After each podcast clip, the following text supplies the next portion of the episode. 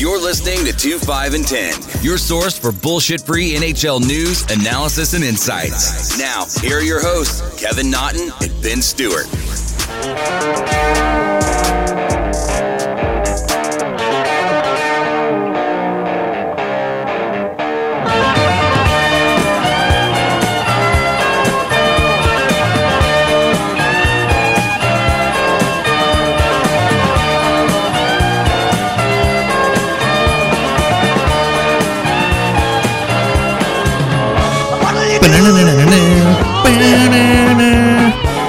Up, everybody? We have finally made it to the Stanley Cup final. We are at episode 83 a 2, 5, and 10.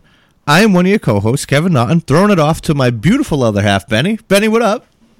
How you doing? It's kind of confusing to have the Stanley Cup final kicking off as fall weather is kind of infiltrating the Northeast and making us think of, oh, well, it's September, training camp's starting, regular season's about to start as we head into the winter, but nope, Stanley Cup final still from last year's regular season.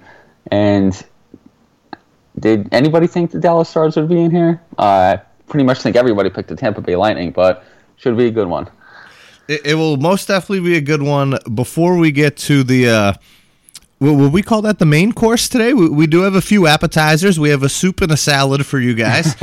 like the Olive Garden. like the Olive Garden, you know, let, let, don't have too many breadsticks. I don't want you guys to fill up just yet. But uh, before we get to the Stanley Cup Finals, a couple of news this week in the hockey world. Uh, Peter Laviolette named the next head coach of the Washington Capitals. What do you think of that?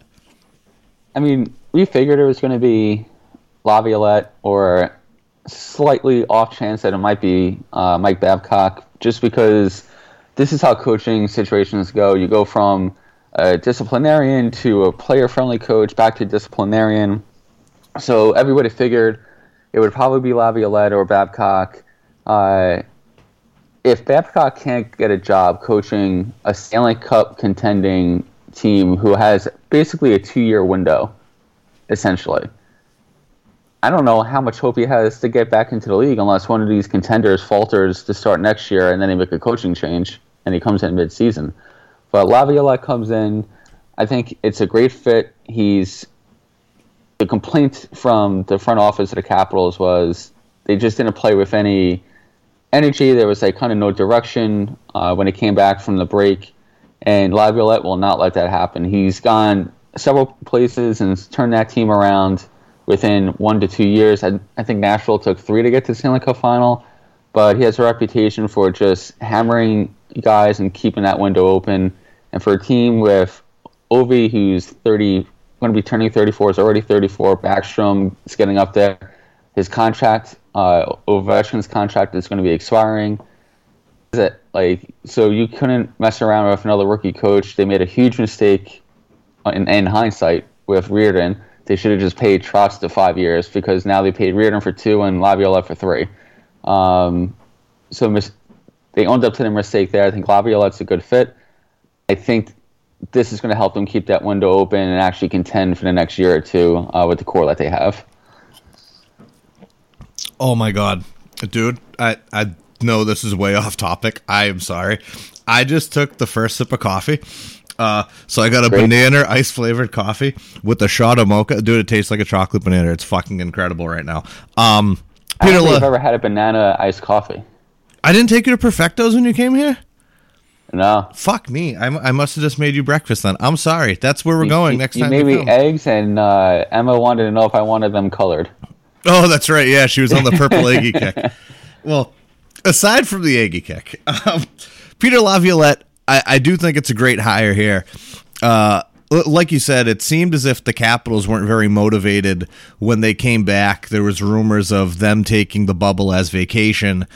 With that, I mean, Peter Laviolette is a motivator. Like that's what he does. He always has some sort of story uh, from a newspaper clipping. Just he's always looking for ways to motivate guys. And uh, Jimmy Hayes uh, used to play in Boston. He's actually now currently on the Missing Curfew podcast with uh, Shane O'Brien and Scottie Upshall. I, I recommend you guys take a look at that. that. That's a great bunch of guys, good stories.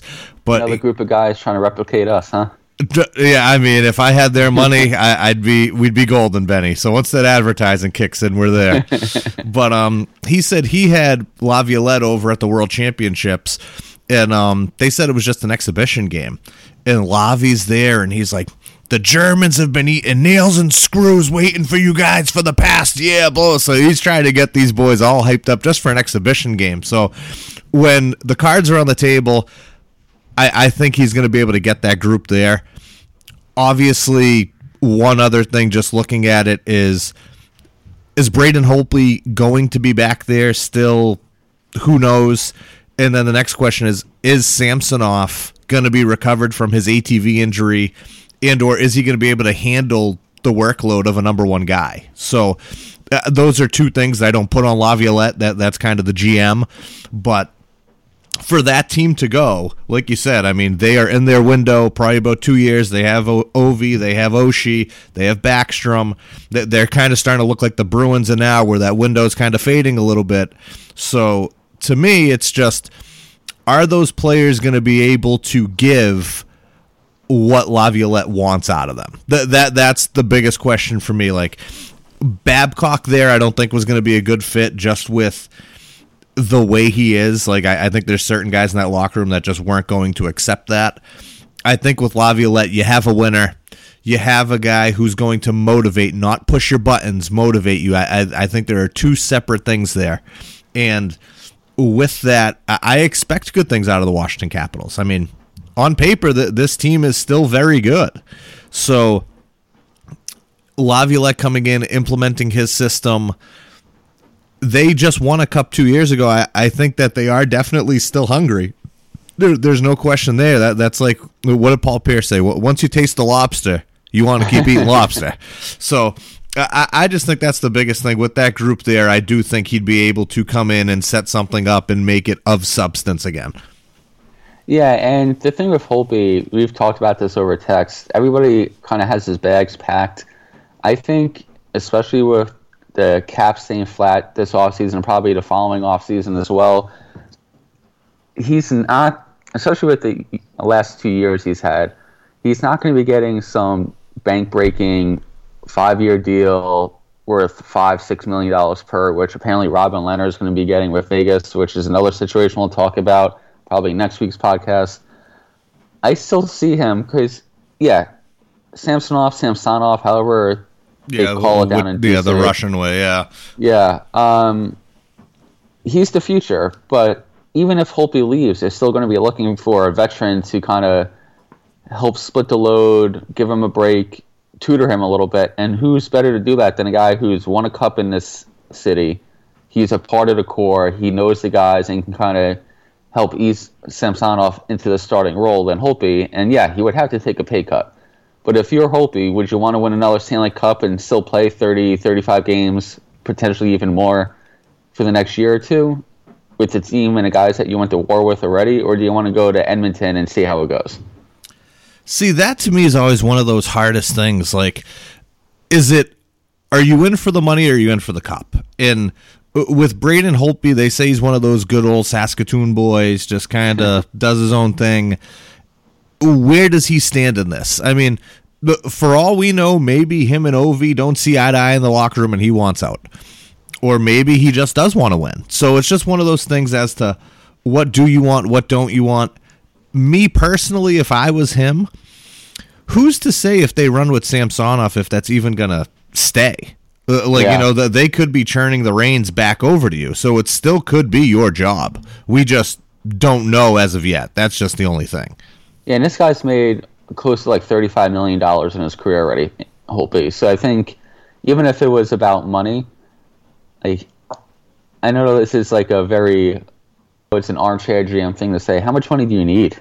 In the sense of like, what's an extra two million dollars a year to go to a, a, new city and a team that might not be able to contend for the next year or two just to get 20 more starts a year.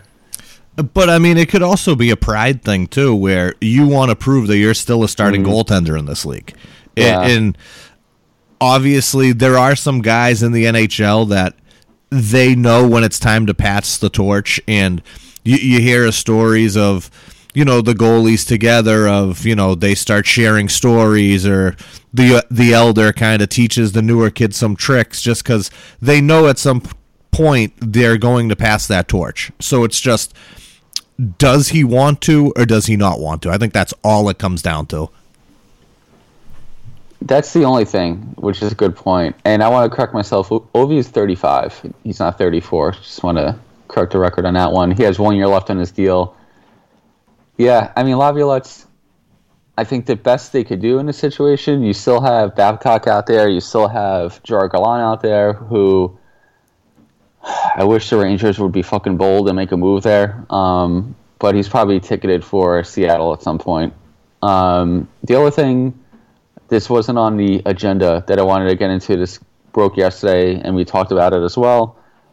Alex Pietrangelo, the contract talks broke down with the Blues. Um, just wanted to get your quick thought on that situation, um, and if he does does leave St. Louis, how one, how big of a hole does that leave for the Blues contending window, and two, where's he going?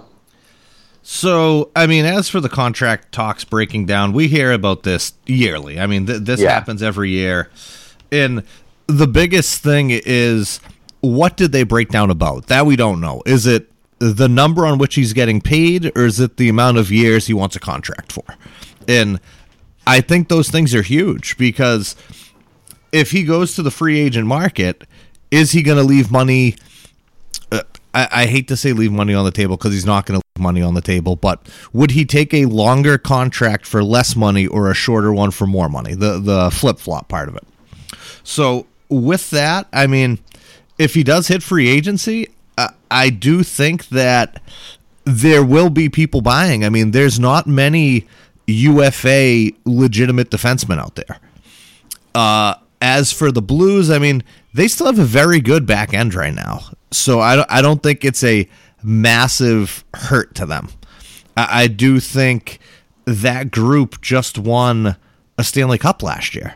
Like, so it's not a, a leadership thing at this point when you have Parayko with a cup, when you have these guys who are now frontline guys for you. They, they work their way up through your system.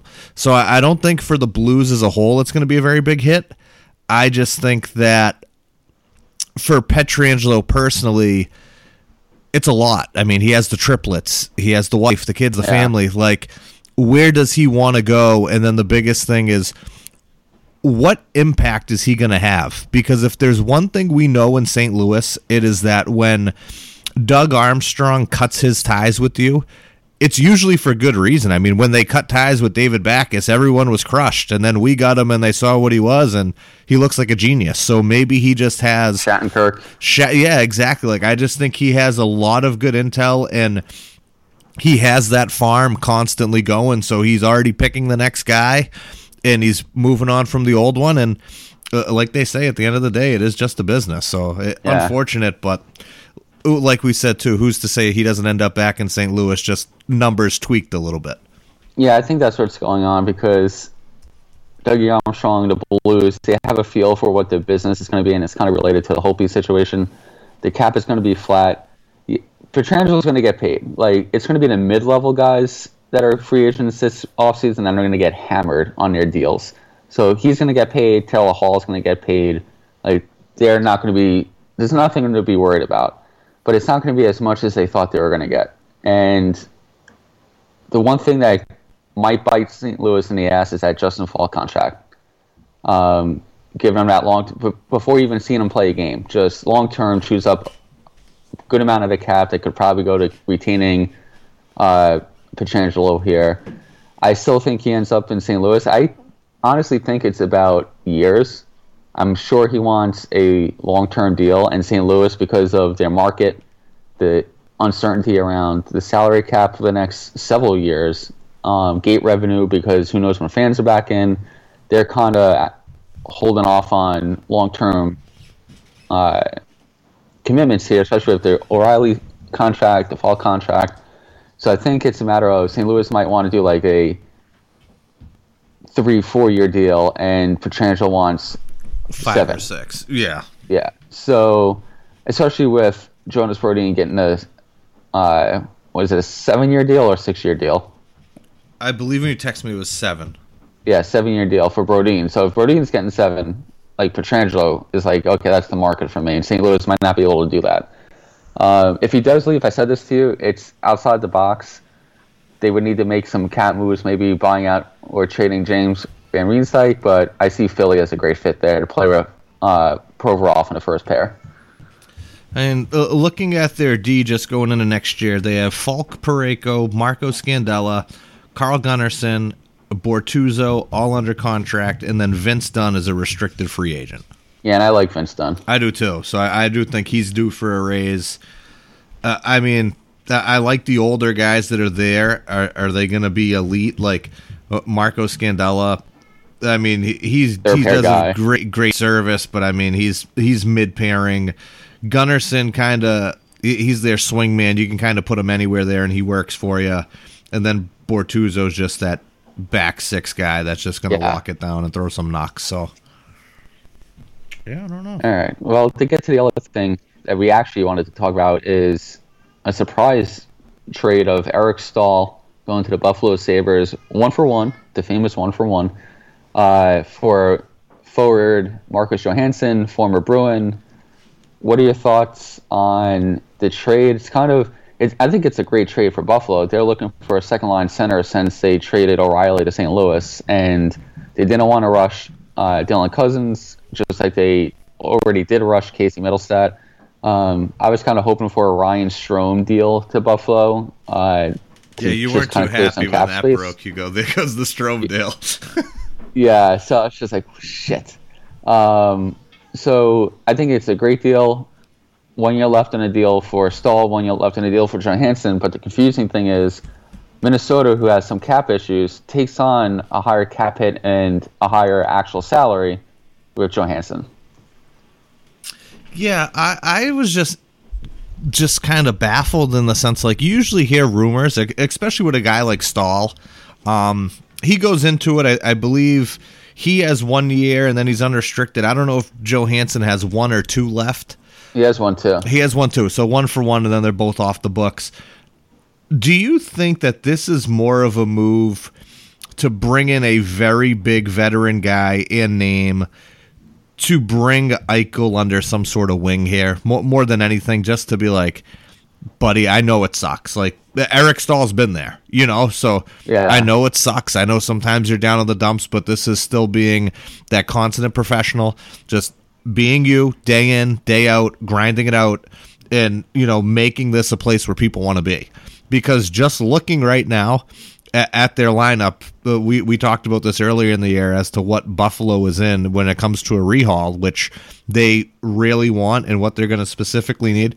So currently going for contract right now is they have Jack Eichel, Jeff Skinner, Kyle Okposo, Eric Staal on the forward part, all under actual contract. Curtis Lazar, Dominik Kahun, Tage Thompson, Victor Olofsson, Sam Reinhart are all restricted. And then their unrestricted are Wayne Simmonds, Vladimir Sobotka, Jimmy Vesey, Zemgus Girgensons, Johan Larsson, and Michael Frolik. And that's just up front. Like, I'm not even at the backside yet. Yeah, all, all those unrestricted, like, see ya, thank you. Yeah, like thank you for your service. We, Yeah. we just got to figure it out. But like, even on the back end, they still have a couple restricted and unrestricted too. So I, I do think they're going to have a lot of cap space to play with. But we've already discussed too. Buffalo's that place that if you want people to go there, you're going to have to pay. And they already have Jack Eichel locked up for big money. They already have Jeff Skinner, the same thing. I think Kevyn Adams has his work cut out for him here. I do think Eric Staal is a great move for him. Just when you're building, like you said, now you have that second line center. But now you got to figure out who you're putting where because basically this lineup is. you could almost throw it away. I mean, but you could also almost pick your lineup, but you're gonna have to pay for it. on that flip side, the like I said, the confusing thing to me is what Minnesota is attempting to do here. I know Billy Guerin, he's made a few moves already, like we mentioned, a Jonas Brodin extension. He's made a trade for Nick Bjugstad in the trade with Pittsburgh. But so Mikko Koivu is already gone. Like he's not returning to Minnesota. Eric Staal's gone. And entering the offseason, one of the biggest needs that Minnesota had was finding a either a long-term first-line center to replace Staal after he became a free agent, or a short-term second-line center to play behind Staal. Now you trade Staal, you don't get a center back in the deal. You get a wing. Yeah, you get a winger, and now your top three centers are Joel Eriksson Ek, Nick Bjugstad, who was so bad in Pittsburgh that they put him on a fourth line wing, and Victor Rask, who's a buyout candidate. I guess you can move uh, back to center, but kind of moving in the wrong direction here, especially taking on a higher cap hit when you're in a cap kind of situation here. So I don't understand what's going on. Uh, the Brodin deal kind of makes almost certain that Matt Dumba is going to get traded. Um, I just don't know. I'm not saying Billy is in over his head. Like he knows he has a plan. He's executing it obviously because he's moving so quickly on things. I just don't know what the end game here is in terms of okay, you keep Brodin and that that costs you Matt Dumba, who's probably more valuable as a right hand shot power play top pair defenseman. You bring in Johansson for help on a wing, but you have a similar player already in Zuccarello, and then you take on a cap hit and you move one of your centers. So I'm just, I hope something plays out. I just don't know where this is going. Do you think it's a hope to be top heavy? Just with, if you look up there, you got Parise, Zuccarello, Johansson. You could have all them as a one, two, three, and then you you have Fiala there too. You have Bjugstad. Like, I think he's trying to build. It's just kind of a difficult scenario, and I think to Parise's probably going to be traded, dude. I even th- I don't even think Parise's going to be on a team next year. You think? You think he's gone?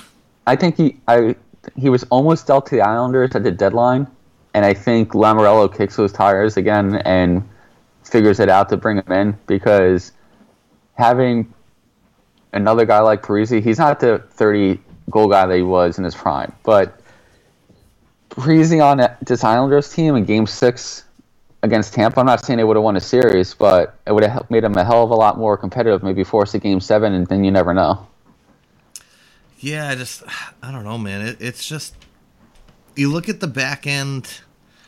Spurgeon, Suter, and I mean they're eating that Suter deal too. Yeah, I mean thirty-five, and he's on for another five. You got Dumba. You're right. Probably looking to be traded after they give the extension. Then you have Pateryn and Greg Greg Hunt. I mean not Greg Hunt. Brad Hunt. Like, mm. Yeah, it's rough.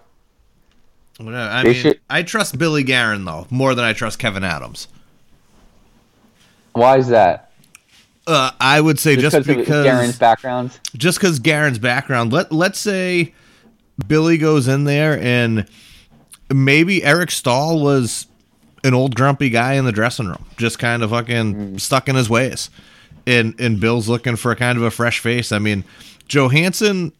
I know we I wasn't happy when we traded for him for last year's playoff, but he ended up being a great player for us. I, like Marcus Johansson is a good little player, and I think his versatility is something maybe that Billy wants. Maybe he wanted Staal to kind of branch out. He's he's not getting any younger, so maybe he wanted him to kind of switch to the wing a little bit so he can take some years off. And maybe he said, "Fuck you, I'm a center." So maybe he said, "Well, fuck you, I'll find someone who can play wherever I want him to." Have fun in Buffalo. Yeah, exactly. That's what it seems like more than anything. Like, yeah, have fun in Buffalo, right? like, yeah, uh, that could be the thing. I.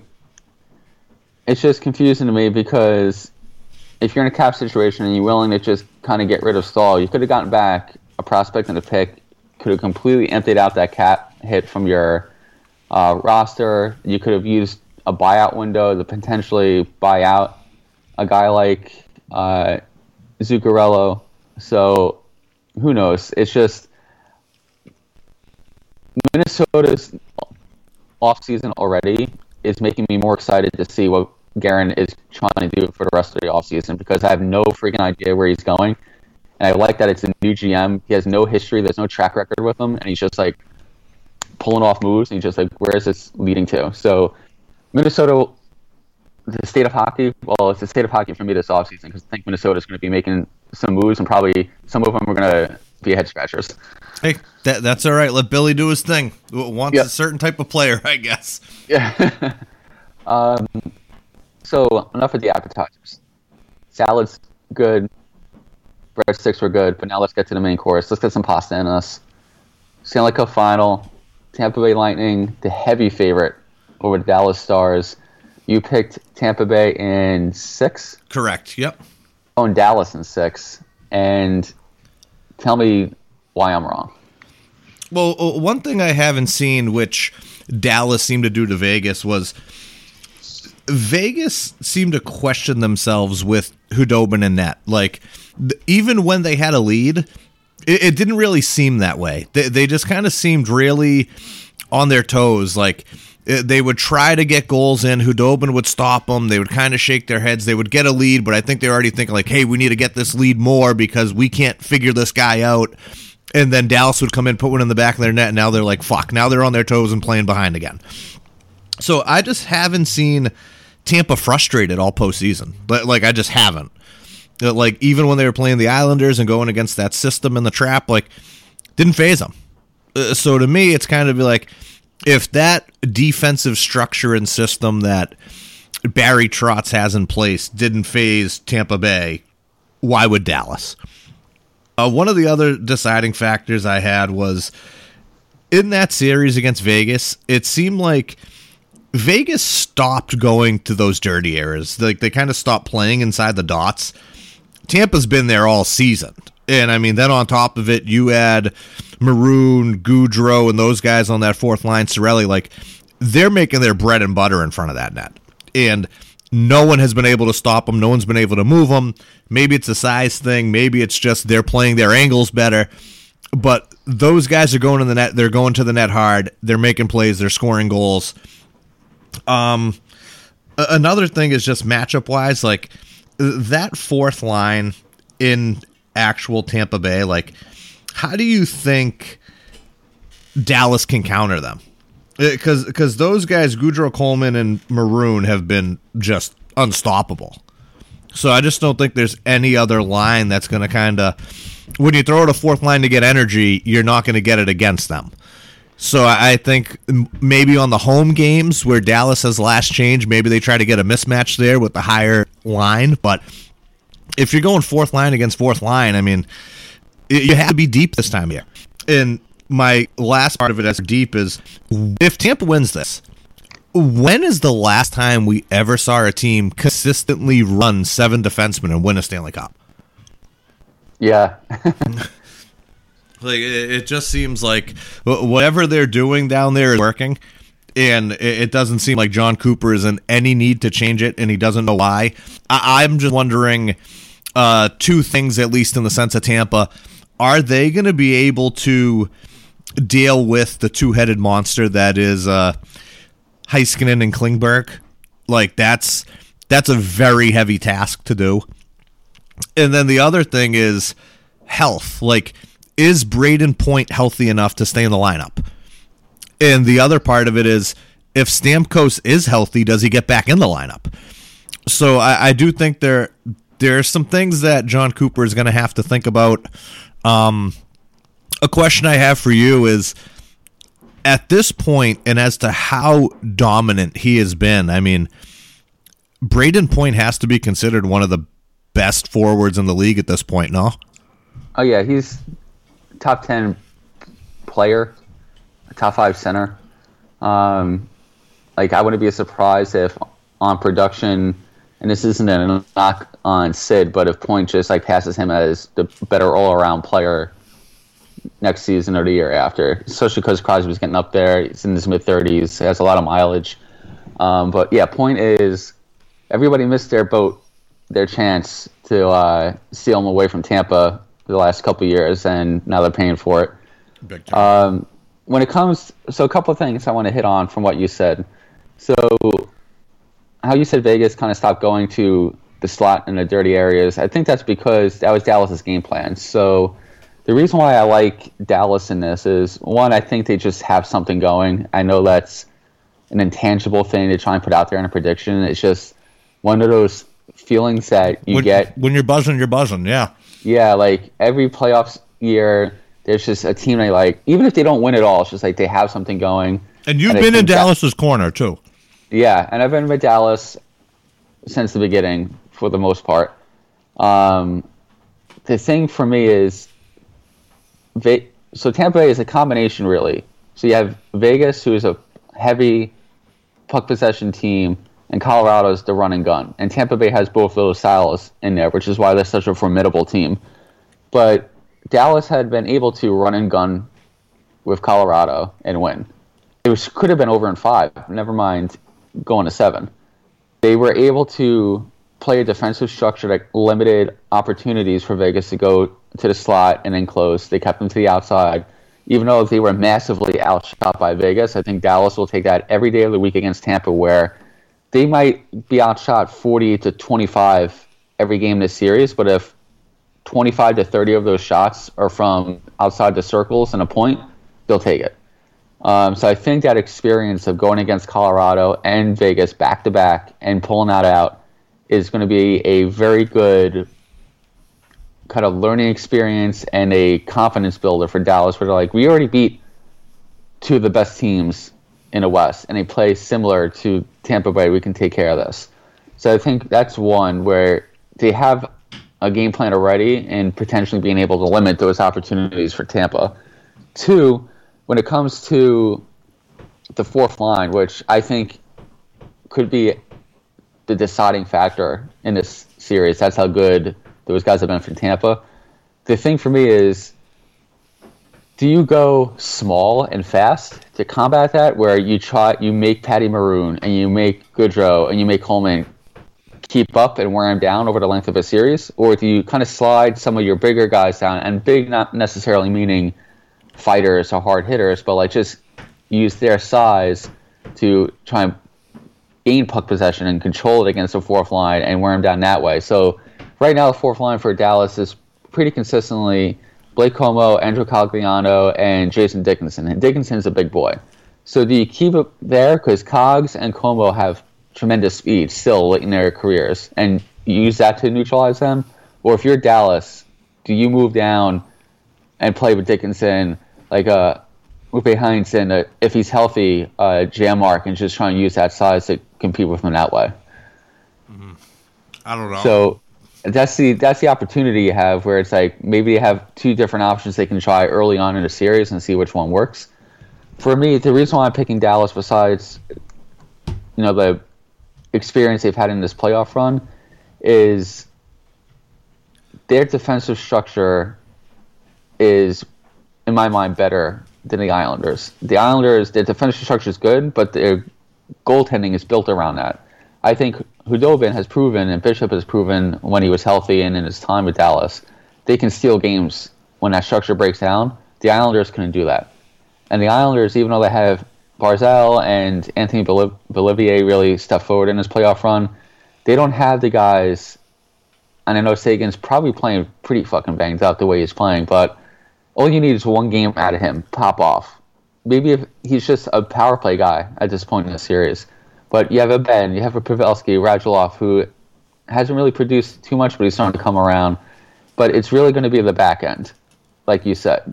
The Klingberg, the high, um, your Heiskanen, I think Esa Lindell is going to have to play a huge role in this. And I just, I don't know, all that combined, the mojo that they've got going, I think Jamie Benn is leaving it all out there. He had a slow start to the playoffs but he's really picking it up and playing his monster two way power forward game. I don't think Tampa Bay has an answer for a player like Jamie Benn, to be honest. Like, yes, they're more talented. Yes, they can compete with anybody. But who on Tampa Bay up front is physically shutting down Jamie Benn and neutralizing him? I don't even, like, I know Hedman can probably do it, but who up front's going to do that? I don't think they have a guy like that.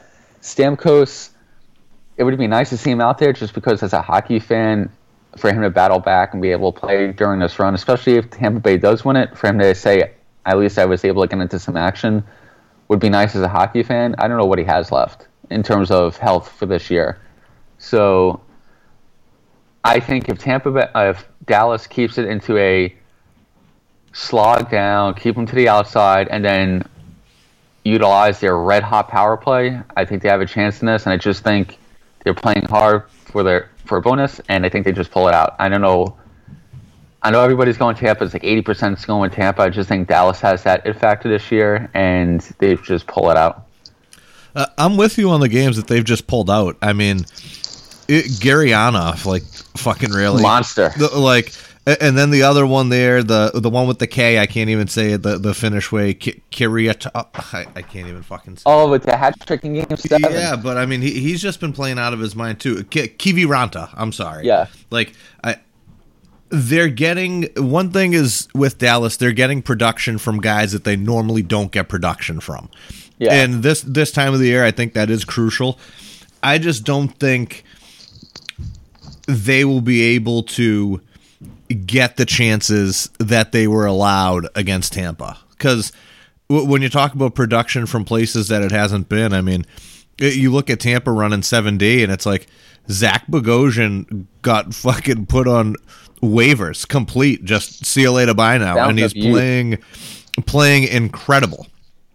And I I just think that Tampa's buzzing right now. And I know we could say the same about Dallas, the way that they've played, but No, I mean Tampa Bay's a happy favorite for a reason, and I know I'm going against the grain.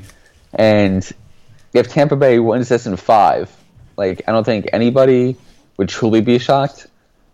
Um, but for me, it's like I said, it's just something in a in a water in Dallas. But the other thing that I have is the the health, like you said, of Brayden Point, but also Kucherov. Like, yes, they're playing. It's the Stanley Cup final. Point came back for Game Six against the Islanders. He looked okay. Um, yes, they're playing, but are they fully Brayden Point and Nikita Kucherov in a series? And if they're at half or three quarters, is that still enough to kind of keep the system that Tampa Bay has going?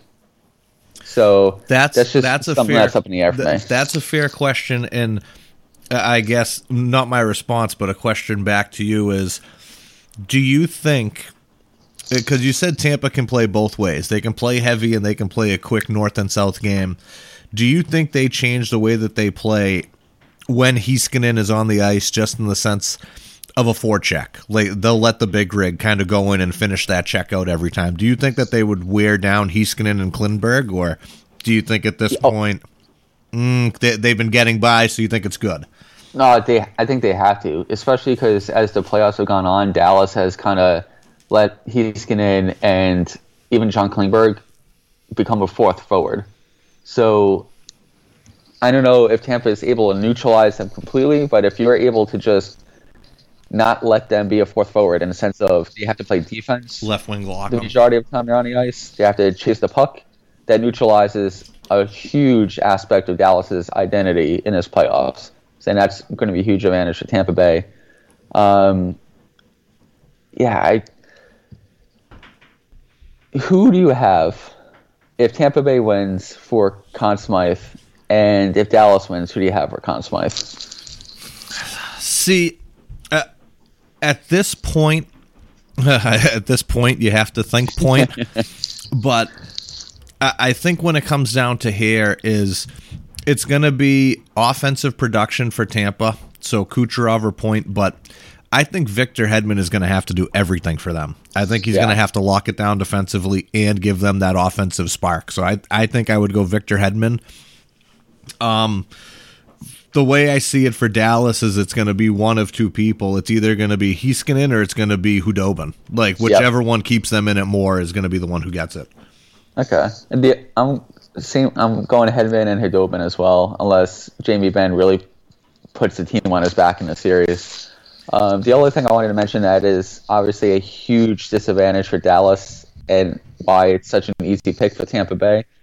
No Stanley Cup champion in history has ever won a Stanley Cup while being outshot and outscored over the course of a postseason, which currently Dallas is. And can I just throw out one other thing too, in the sense of looking and hoping someone shows up? The Stanley Cup Finals was the reason why Tyler Seguin got shipped out of Boston.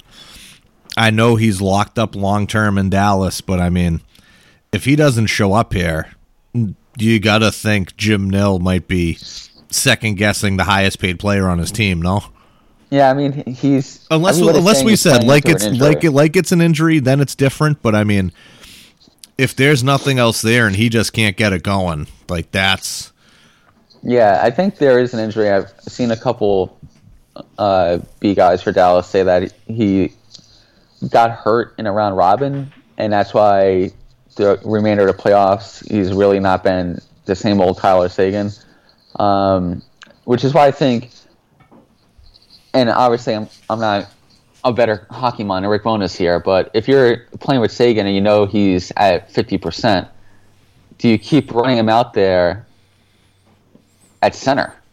Like he's still center in the first line. Like he's played wing before. Do you move him to the wing and then you move Jamie Benn to center to help neutralize that? And also, do you just maybe potentially move him down the lineup a little bit and give him power play time? That way, he has a little bit more room to skate.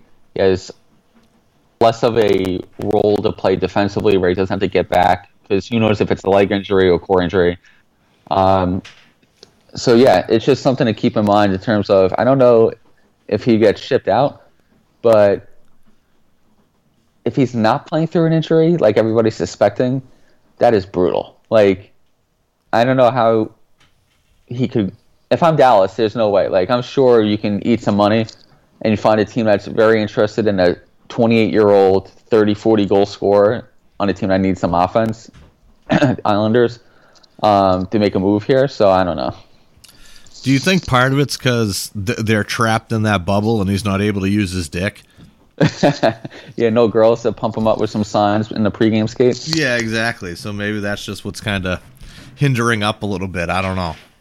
maybe t- you know it's a good thing he's hurt because if anybody in this bubble was going to ruin it by bringing in an instagram girl it would have been tyler seguin Y- Yeah, touche, touche. I I did hear rumors. Um, nothing has gone public. This was not now. This was after I believe the first round or the second round.